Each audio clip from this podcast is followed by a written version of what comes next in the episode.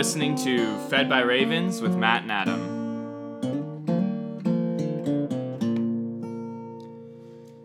Good morning, Matt. Good morning, Adam. Welcome to day 91 and 92 of our Read Through the Bible in a Year program. But really, that's just getting us set up to engage the passing on of the scriptures through the oral tradition. Yes. So fear not. If you've been unable to read all the words on the page, you're hearing the story as told by uh, two guys who are. So uh, it's good. Get the story in your soul, get it in your mind and heart, hide it there, and it will always produce something for good. Boom. Correct. I, ex- I extended the intro this morning to 40 seconds. There you go. You did it. Let's get to old, the Old Testament, shall we? Let's dance. Our Old Testament reading for today is Numbers chapter 31, verse 25 through chapter 34. I like to say some crazy things during these episodes because it, what are the chances someone makes it to day 91 and 92? or even looks up and says, I want to hear what they have to say about Numbers 30 and 34. These are the chapters that will unlock my life. Probably never, but if you're listening, you're a part of a rare group of people. So we'll try to make it a little interesting for you um, because it actually is interesting. It is. Uh, so So let's get to these numbers. the Israelites Yeah. just uh, went and wiped out the Midianites that led them into Baal worship and had to make some harsh decisions, or what would seem harsh to us, to keep everything on the up and up.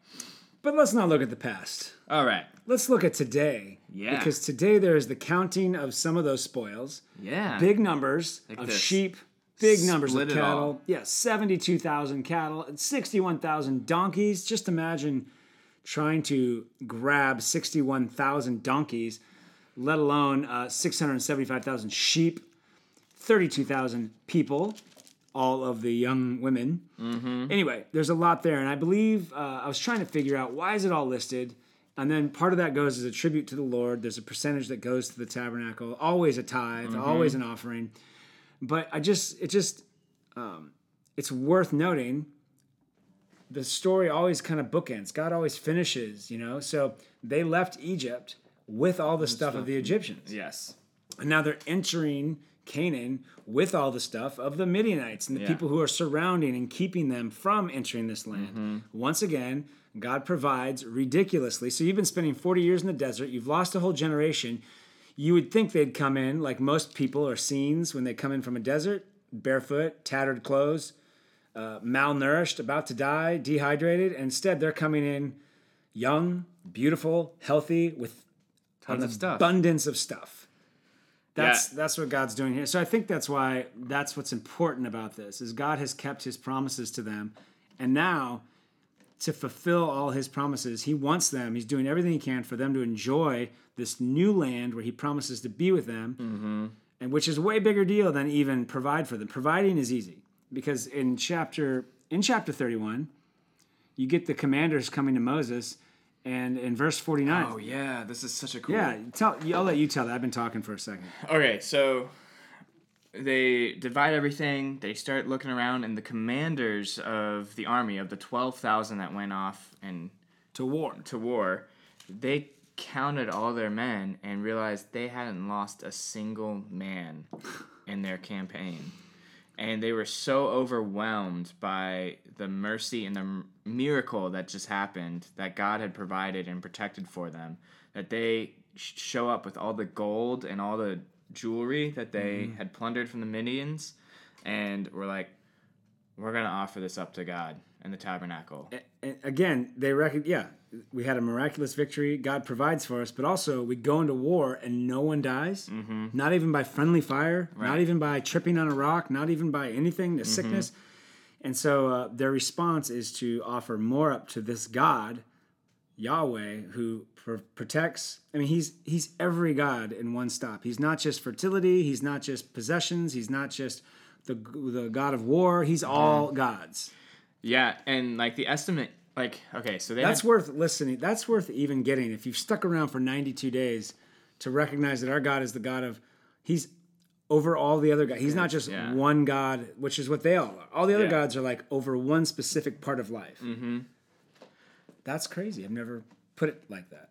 I mean, and then kind of looking at the numbers of they had twelve thousand men that went off to war, and the estimate estimation of the Midianites that they went up against were hundred thousand. Right. Oh yeah, it's David and Goliath. It's It, it's insane. it's So that really is a miracle, and it's cool to see the second gen recognizing it and voluntarily like giving up things to God and worship. And so the response is correct. All the tribal leaders get it. Mm-hmm. But then the very next section, something happens that just kind of happens to us, which is when good things happen, you start to, your mind starts to make you feel like maybe they won't happen again. We can't count on that because I wouldn't say what we just read was a is a is a blueprint for war or how we ought to treat. This is a very special Right. um, time for God bringing his people into. So Reuben and Gad, and then eventually the half tribe of Manasseh, Yes. all start to look around and say, hey, can we just take this? Yeah, they're on the east side of the Jordan. They're not in Canaan, but they've taken the land of the Amorites, the land of the Moabites, and the Midianites, and they're looking around going, Well, God's given us victory here. Their city's already ready to go. And Moses goes off. Yeah. Moses, I mean, honestly, he just says, Are you kidding me? Are you kidding me? We are so close and ready to settle. You're acting just like your fathers who spied out the land mm-hmm. and then didn't go into it. What are you guys thinking? You're going to discourage everyone. You're going to freak everyone out. I've seen this play out. No. And then there's probably some tension too because uh, the leaders of Reuben were the ones who were involved in Korah's rebellion. so yeah. then Moses again is like, It's happening again! Yeah. Oh, it's totally happening again. You're just like your parents. And I know right now it's we don't want to go into the promised land, but that really means you don't want to follow me or Joshua or who is setting up, and you're going to screw this whole thing up. And I don't think God's going to let Yeah, us wander.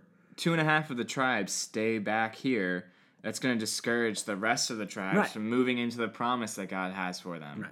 Although I just realized it is kind of a flip. Last time it was two guys who believed to go in. Mm-hmm. This time it's two and a half guys, tribes who don't want to go in. But they are softer than the original.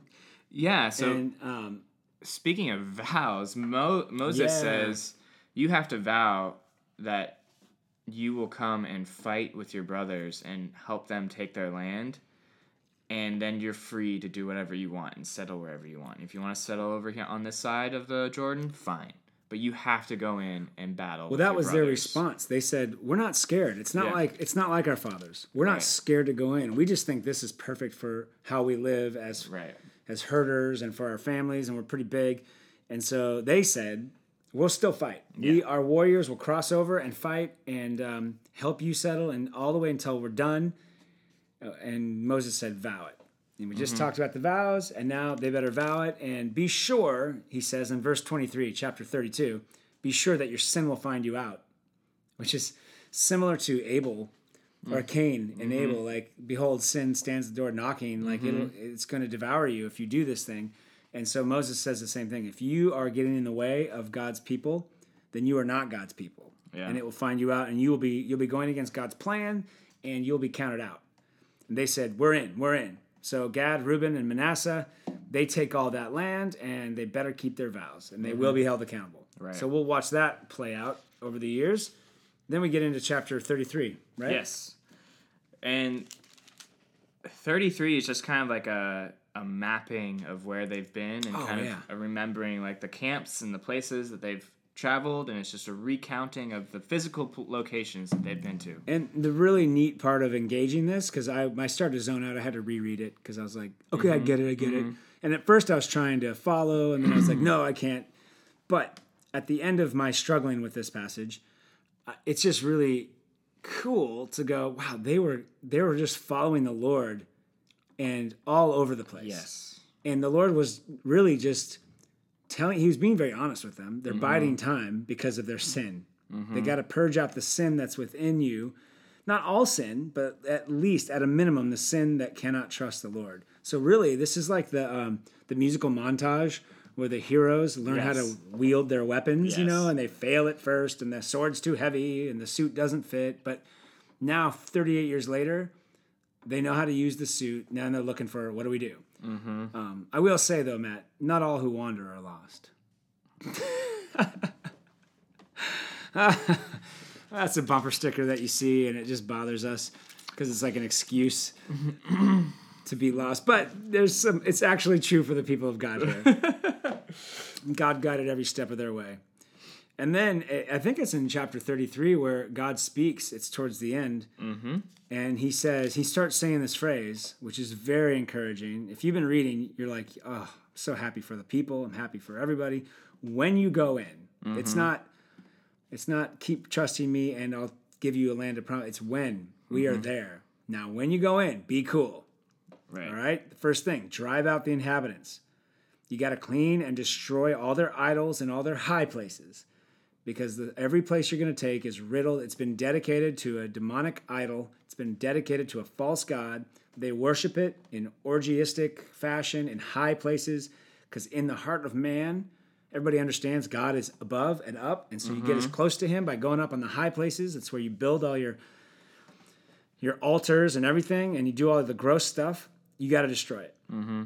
And then, and then you settle the land, and I will make it and inherit it. See, because you're claiming it for God, because it is God's. All the earth is God's, and so God is cleaning what's His, preparing it for you, and then He gives it to you as an inheritance, um, and He breaks it up by lot. Yeah. I like that.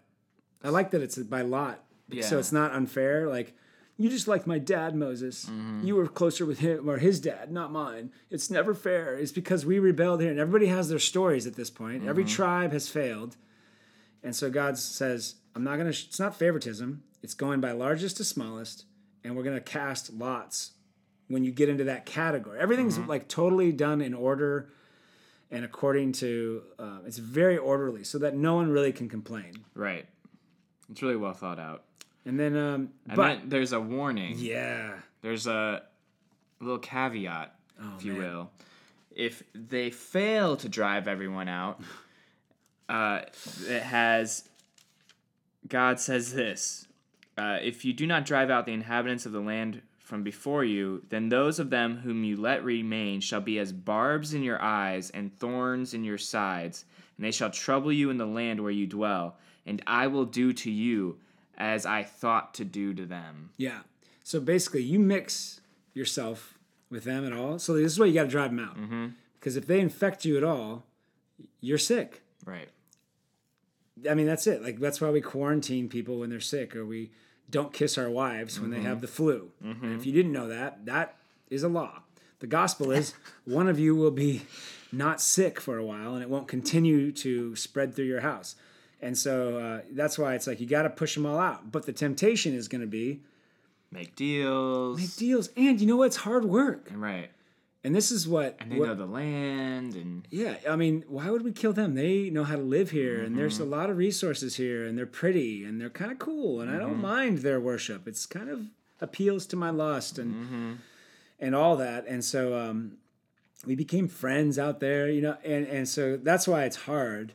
But this is I identify with this again. I'm identifying as the people of God who aren't perfect, and so I'm going. There are things in my life that God starts and I just want to settle for the the wrong side of the Jordan. I just want to mm-hmm. go, all right, God, you know what? I've done enough. Let's just stop. And God's like, no, you got to finish. Please walk with me. And that's why Christ is so important to us that He finishes the job in this in almost this exact thing, where they are going to be tempted to mix or oh, leave yeah. people. And it's kind of the high point of the people of God. We are in the middle of the high point, really um, because we're going to see all these things play out. And God's not joking around. He's not just giving an empty threat. He's saying it's not like subjective, like this is what I want. He's saying this is how it is. right. If you have sickness, you can't come into the, you can't do surgery. And you're going to be the surgeons of the world, but you can't do it with dirty hands. Sorry. That's just it. Yeah. But I'm thankful for Christ who uh, is totally clean. You start to see like the need for a Savior who is not mixed, and in his heart, in his faith, in his relationships, um, he's pure. So chapter 34, right? Yeah. Uh, God sets up the boundaries of what the promised land looks like. When you enter, Yeah, and he's like, and this is gonna be, this is the map you're gonna build. This is what you're gonna settle. This is the land. Did I didn't look it all up? Did you look it all up and like kind of map out? I know there's got to be maps in the Bible somewhere. There are. I mean, but basically every boundary is a body of water, right? Um, yeah, basically, I mean, there's there's some places where it's the desert, so you got the desert. there's a couple mountain ranges, but it's mainly um, you have the Great Sea uh, Which- no, on the west side. is that the Mediterranean Sea in Mm-hmm. real life now? Yeah. Then you have uh, the Jordan River that ends in the that begins with uh, the Sea of Chinnereth, which is the Sea of Galilee in the New Testament. Oh, the source of the Jordan, maybe or not? Uh, no, probably not. Uh, I think the source of the Jordan's further up, but The Red Sea? Does it Jordan No. go all the way to the the the sea is Salt. uh, the Dead Sea. the Dead Sea? Okay. Yeah, so like where Yeah. um, Sodom and Gomorrah was. Okay. Interesting, man. I think that's why it's a sea of salt at that point. Oh wow. Is because Good call right there. I like that. God changed the landscape. Um, and so they are from like the mountains of Lebanon all the way down to the bottom of the Salt Sea. Um, And then the desert that goes like the what's that famous desert? Mojave? No, is it No. the Sahara? Like there's know. Egypt. Yeah, there's Egypt, and then Yeah. the Sahara Desert. They were wandering in the desert a little bit below that. Mm-hmm. But the point for me was going, this is God's gift. Yeah, they're surrounded by water. You're surrounded by water, which we know historically is the source of life. Right. and um, but it's also a boundary and protection. People have to. If a huge army has to cross water, that gives you time. If they have to cross mountains, that gives you time to prepare, and I'll protect you. But uh, the bigger theme for me, though, is that God is handing out His inheritance. Yes. He's doing it. Yeah, and been- so nine and a half tribes are going to split out the land described in 34. And then Reuben, Gad, and half of the tribe of Manasseh are going to split the land on the other side, on, directly on the other side of the Jordan. and I, um, I think there's also a bit of making sure you guys agreed to this mm-hmm. because some of the soldiers might go in and help out and go, "Why did we settle for land on the east side?" Yeah, and then they had to like really make sure like you're not going to come in here. Yeah, sorry. and agree to like go. Oh, well, we want this land now. Yeah. This is no longer your portion. You gave it up. We just need like a couple miles on Mm-hmm. the west side of the Jordan to make our thing better. Yeah, sorry, you guys made an agreement because you got freaked out and you settled for what you could get on your own instead of for what God has promised for you. Yep, and then 34 ends with a quick listing of like an update. Like, here are all the tribal leaders. Here are the two. You have Joshua is going to be the new Moses, and then Eleazar is the high priest right now. And every- then here's all the tribal leaders, Everything's in place, man. and we're ready to go, and we're ready to begin taking the land. And those leaders are important because that's where you're handing the inheritance out through. Mm-hmm. And so I just think of, I always think of Christ and the fact that he's the inheritance. Something I think about at the Lord's Supper is when we partake of his body and his blood. Um, it, it, it's really, um, I think, powerful to think sometimes when you're drinking of that grape juice or the wine that you're getting the new DNA. You're getting you're in the tribe of Christ now, and you're getting the inheritance of Christ. Out of all the tribes, there's one leader now Christ.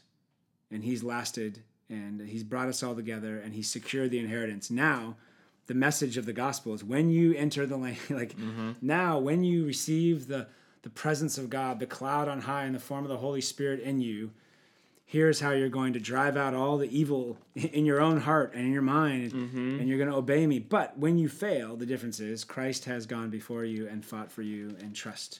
And then there's a real inheritance coming later. It's pretty sweet. Numbers what can i say mm. All right, New Testament. that's the book of numbers we're almost the end oh, tomorrow we'll finish numbers I we will. amazing all right the beautiful new testament New Testament.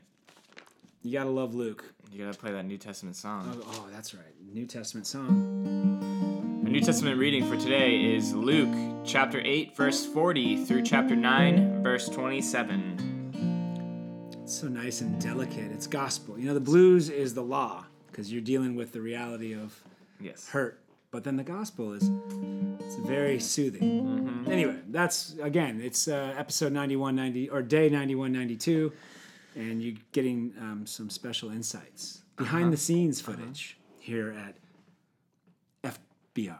FBR episode forty six. Episode 46. Wow. I know. All right. Trying to catch up to PNP. No, yeah, that's. Luke chapter 8, verse 40. What is going on, Matthias? Oh, That's your new name. Thanks. Starting today. thank you. You're welcome. Uh, Jesus is Not a doing his lot. thing. Not a lot. Blah, blah, blah. Yeah, Jesus is you know, healing and saving. We've heard all these stories before. Saying amazing things. It's just amazing. Uh, so we're hitting the uh, daughter of Jairus, Oh, this story's so good. and at the same time, the woman with the issue of blood. Yeah.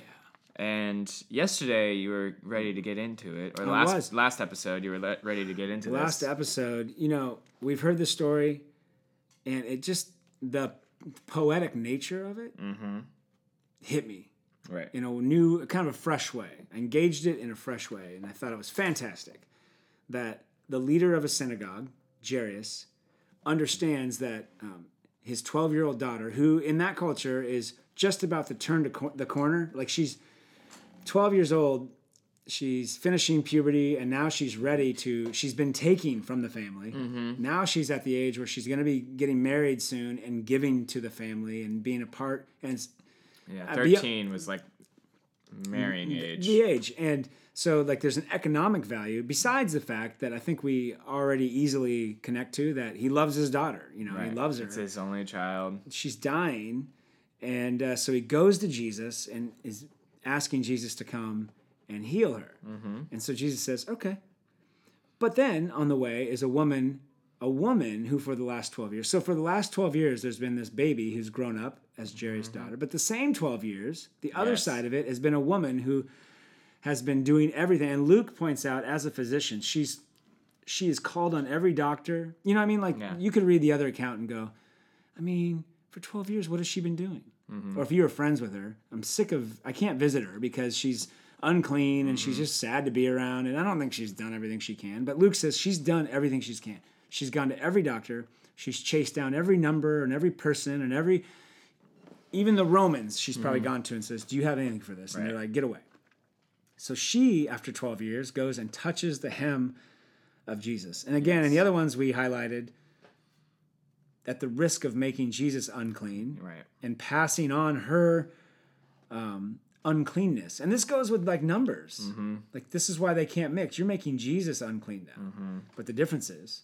there is no uncleanness in Jesus. Right. And so he actually is able to Overwhelmed. wipe out Yeah. the false gods and the sickness and the death in her. Well, that's what's interesting. This is what the presence of God always does. Yeah. But in the Old Testament, it was like unfiltered and would like kill anyone that it came into contact Right. with. But Jesus is so amazing. and What what makes Jesus so great is he can make you clean without killing you. Yeah. That's that's, That's- the deal. That is so cool. that is That the was good hitting news. that was hitting me on this one as I was reading it. I was like, she can touch him. She can touch God, become clean and not die. Right. And that's the good news is you can be with the God of the universe by faith wherever you are right now mm-hmm. and he can handle your uncleanness in an instant. Just repent and believe. She does. And you know what Jesus calls the woman? Daughter. Daughter. Cuz see in Jesus' mind, it's not just Jairus' daughter. Mm-hmm. All these women are my daughters mm-hmm.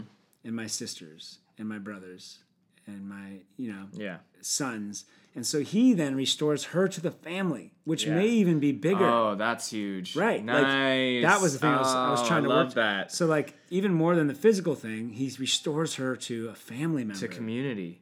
and she's like, and he goes, "Your faith has made you well." Yeah, I did. I was recognizing too her.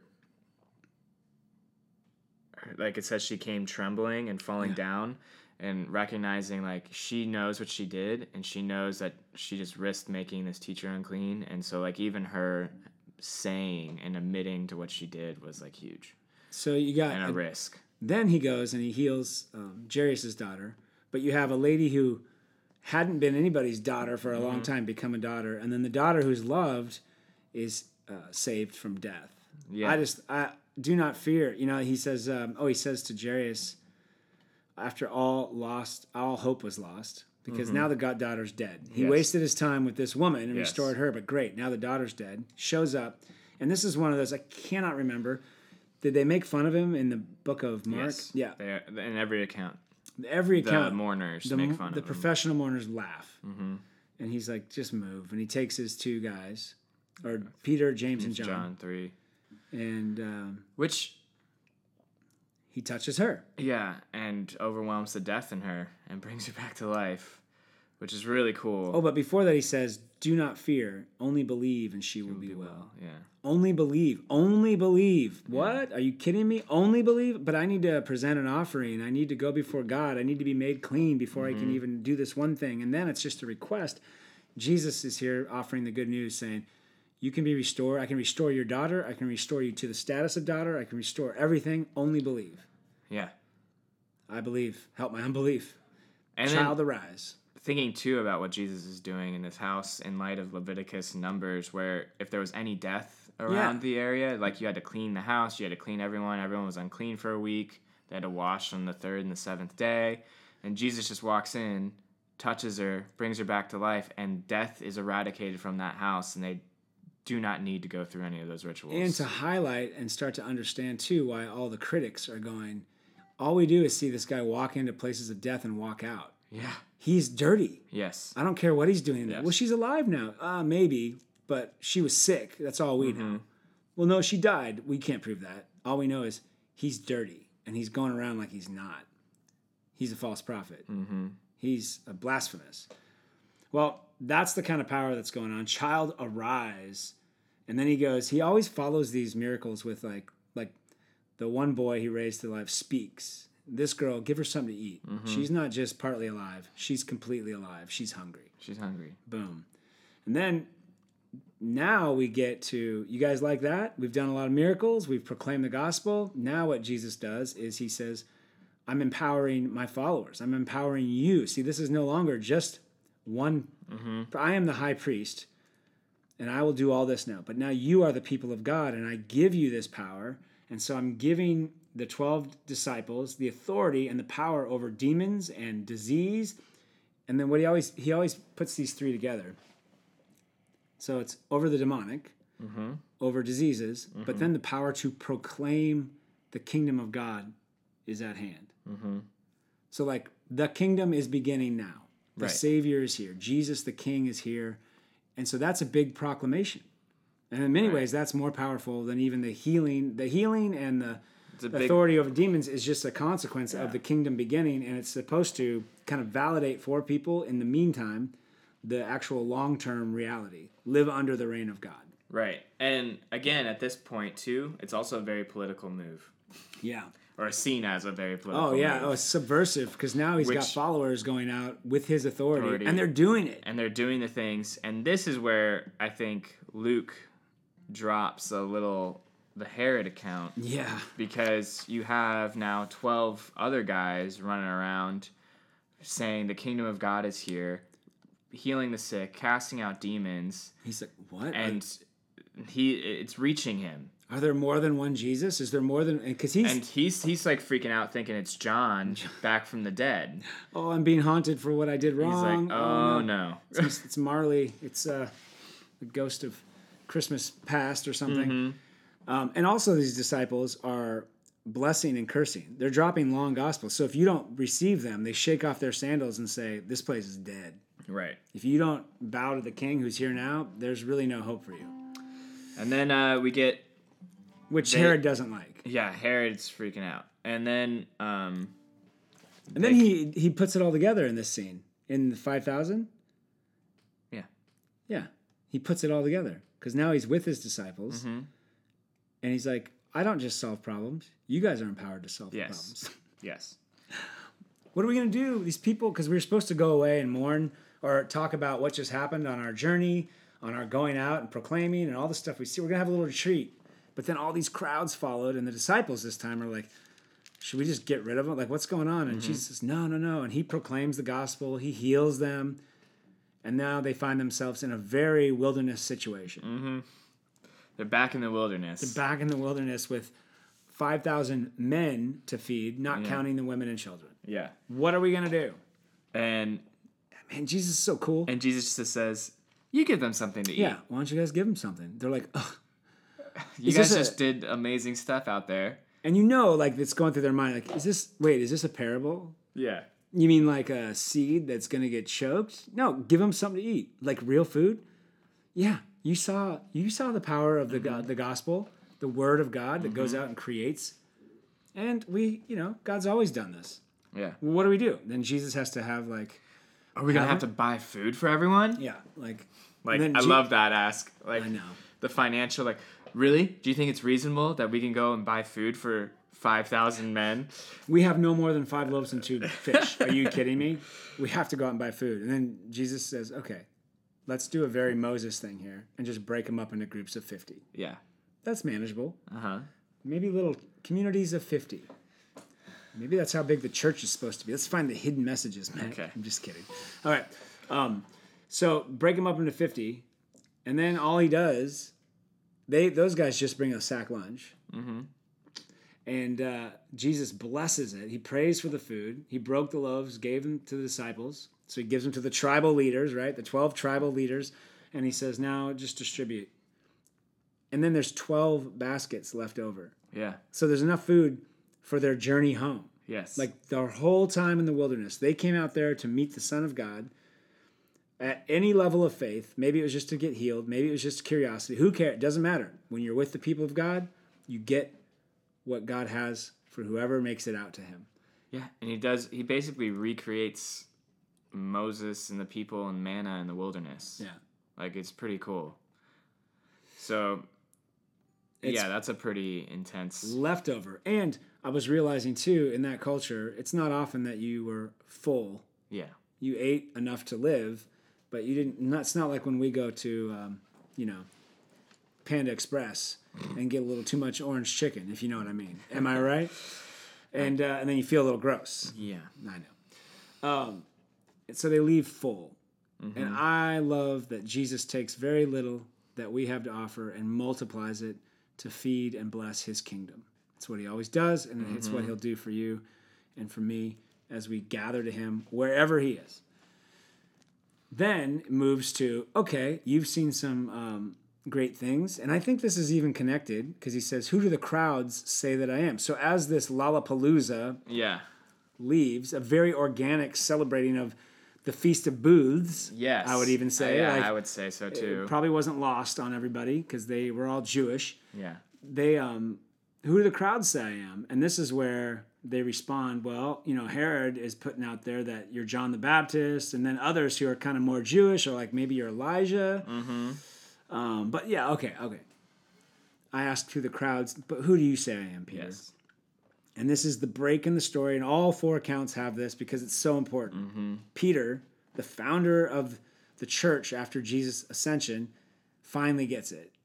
It just takes um, a couple resurrections, some feeding of the 5,000, some walking on water. It takes a lot of Yes. Jesus' authority over the demonic and disease. And, and he finally just goes, Well, you're the Christ. You're the anointed one. You're the Messiah. You're the Son of God, the God of gods, the God of all areas of life.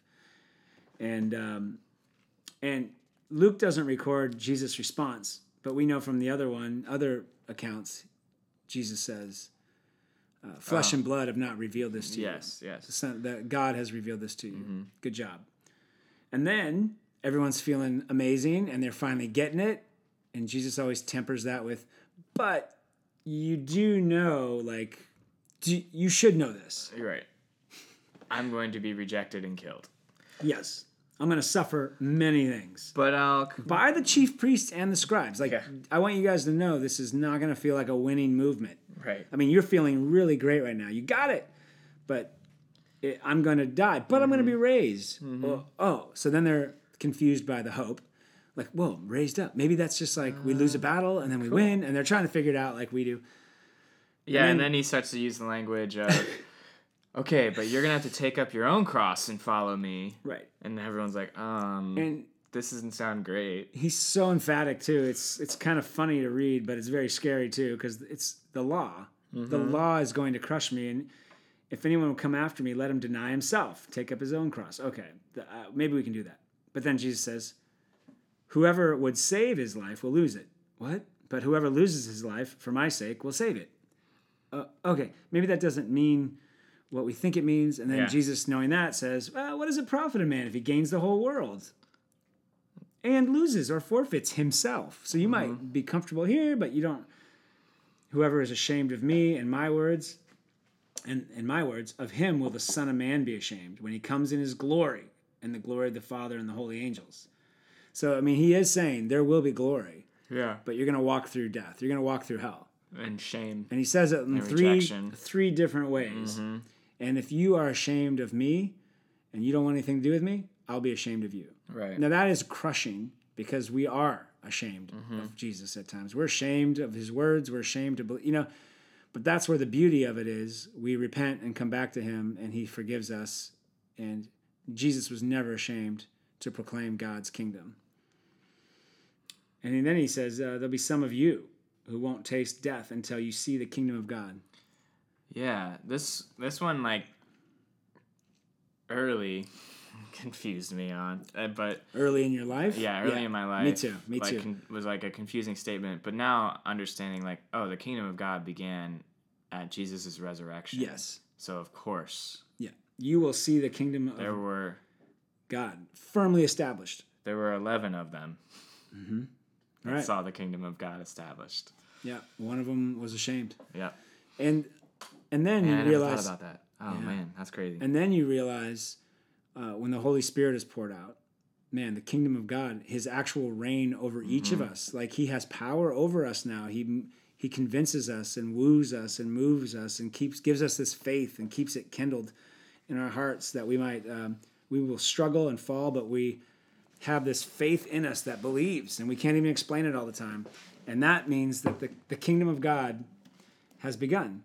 And I, if you kind of even dig deeper into that idea, we do this all the time. Like we follow laws and rules, not because we fully understand them or how they came about. We just do it because there is a governor, there is a, a laws over us, and we don't always understand them, but they influence the way we have to do things because that's the law. We don't want to get in trouble. We don't want to pay mm-hmm. the fine. And, and so you think about the kingdom of God has begun in the Holy Spirit. So like he is ruling over us so that when we try to engage in things that are just blatant sin, his Holy Spirit will convict you. You will feel bad. And that's good because you're alive. and so you are under his reign and rule. Even in the areas where you're breaking the law, we break the law, um, you are under his reign and rule. Wow. Christ embraces the shame and guilt and presents us as righteous before the Father. That's why the kingdom of God has begun, and we have seen it. And it is magnificent.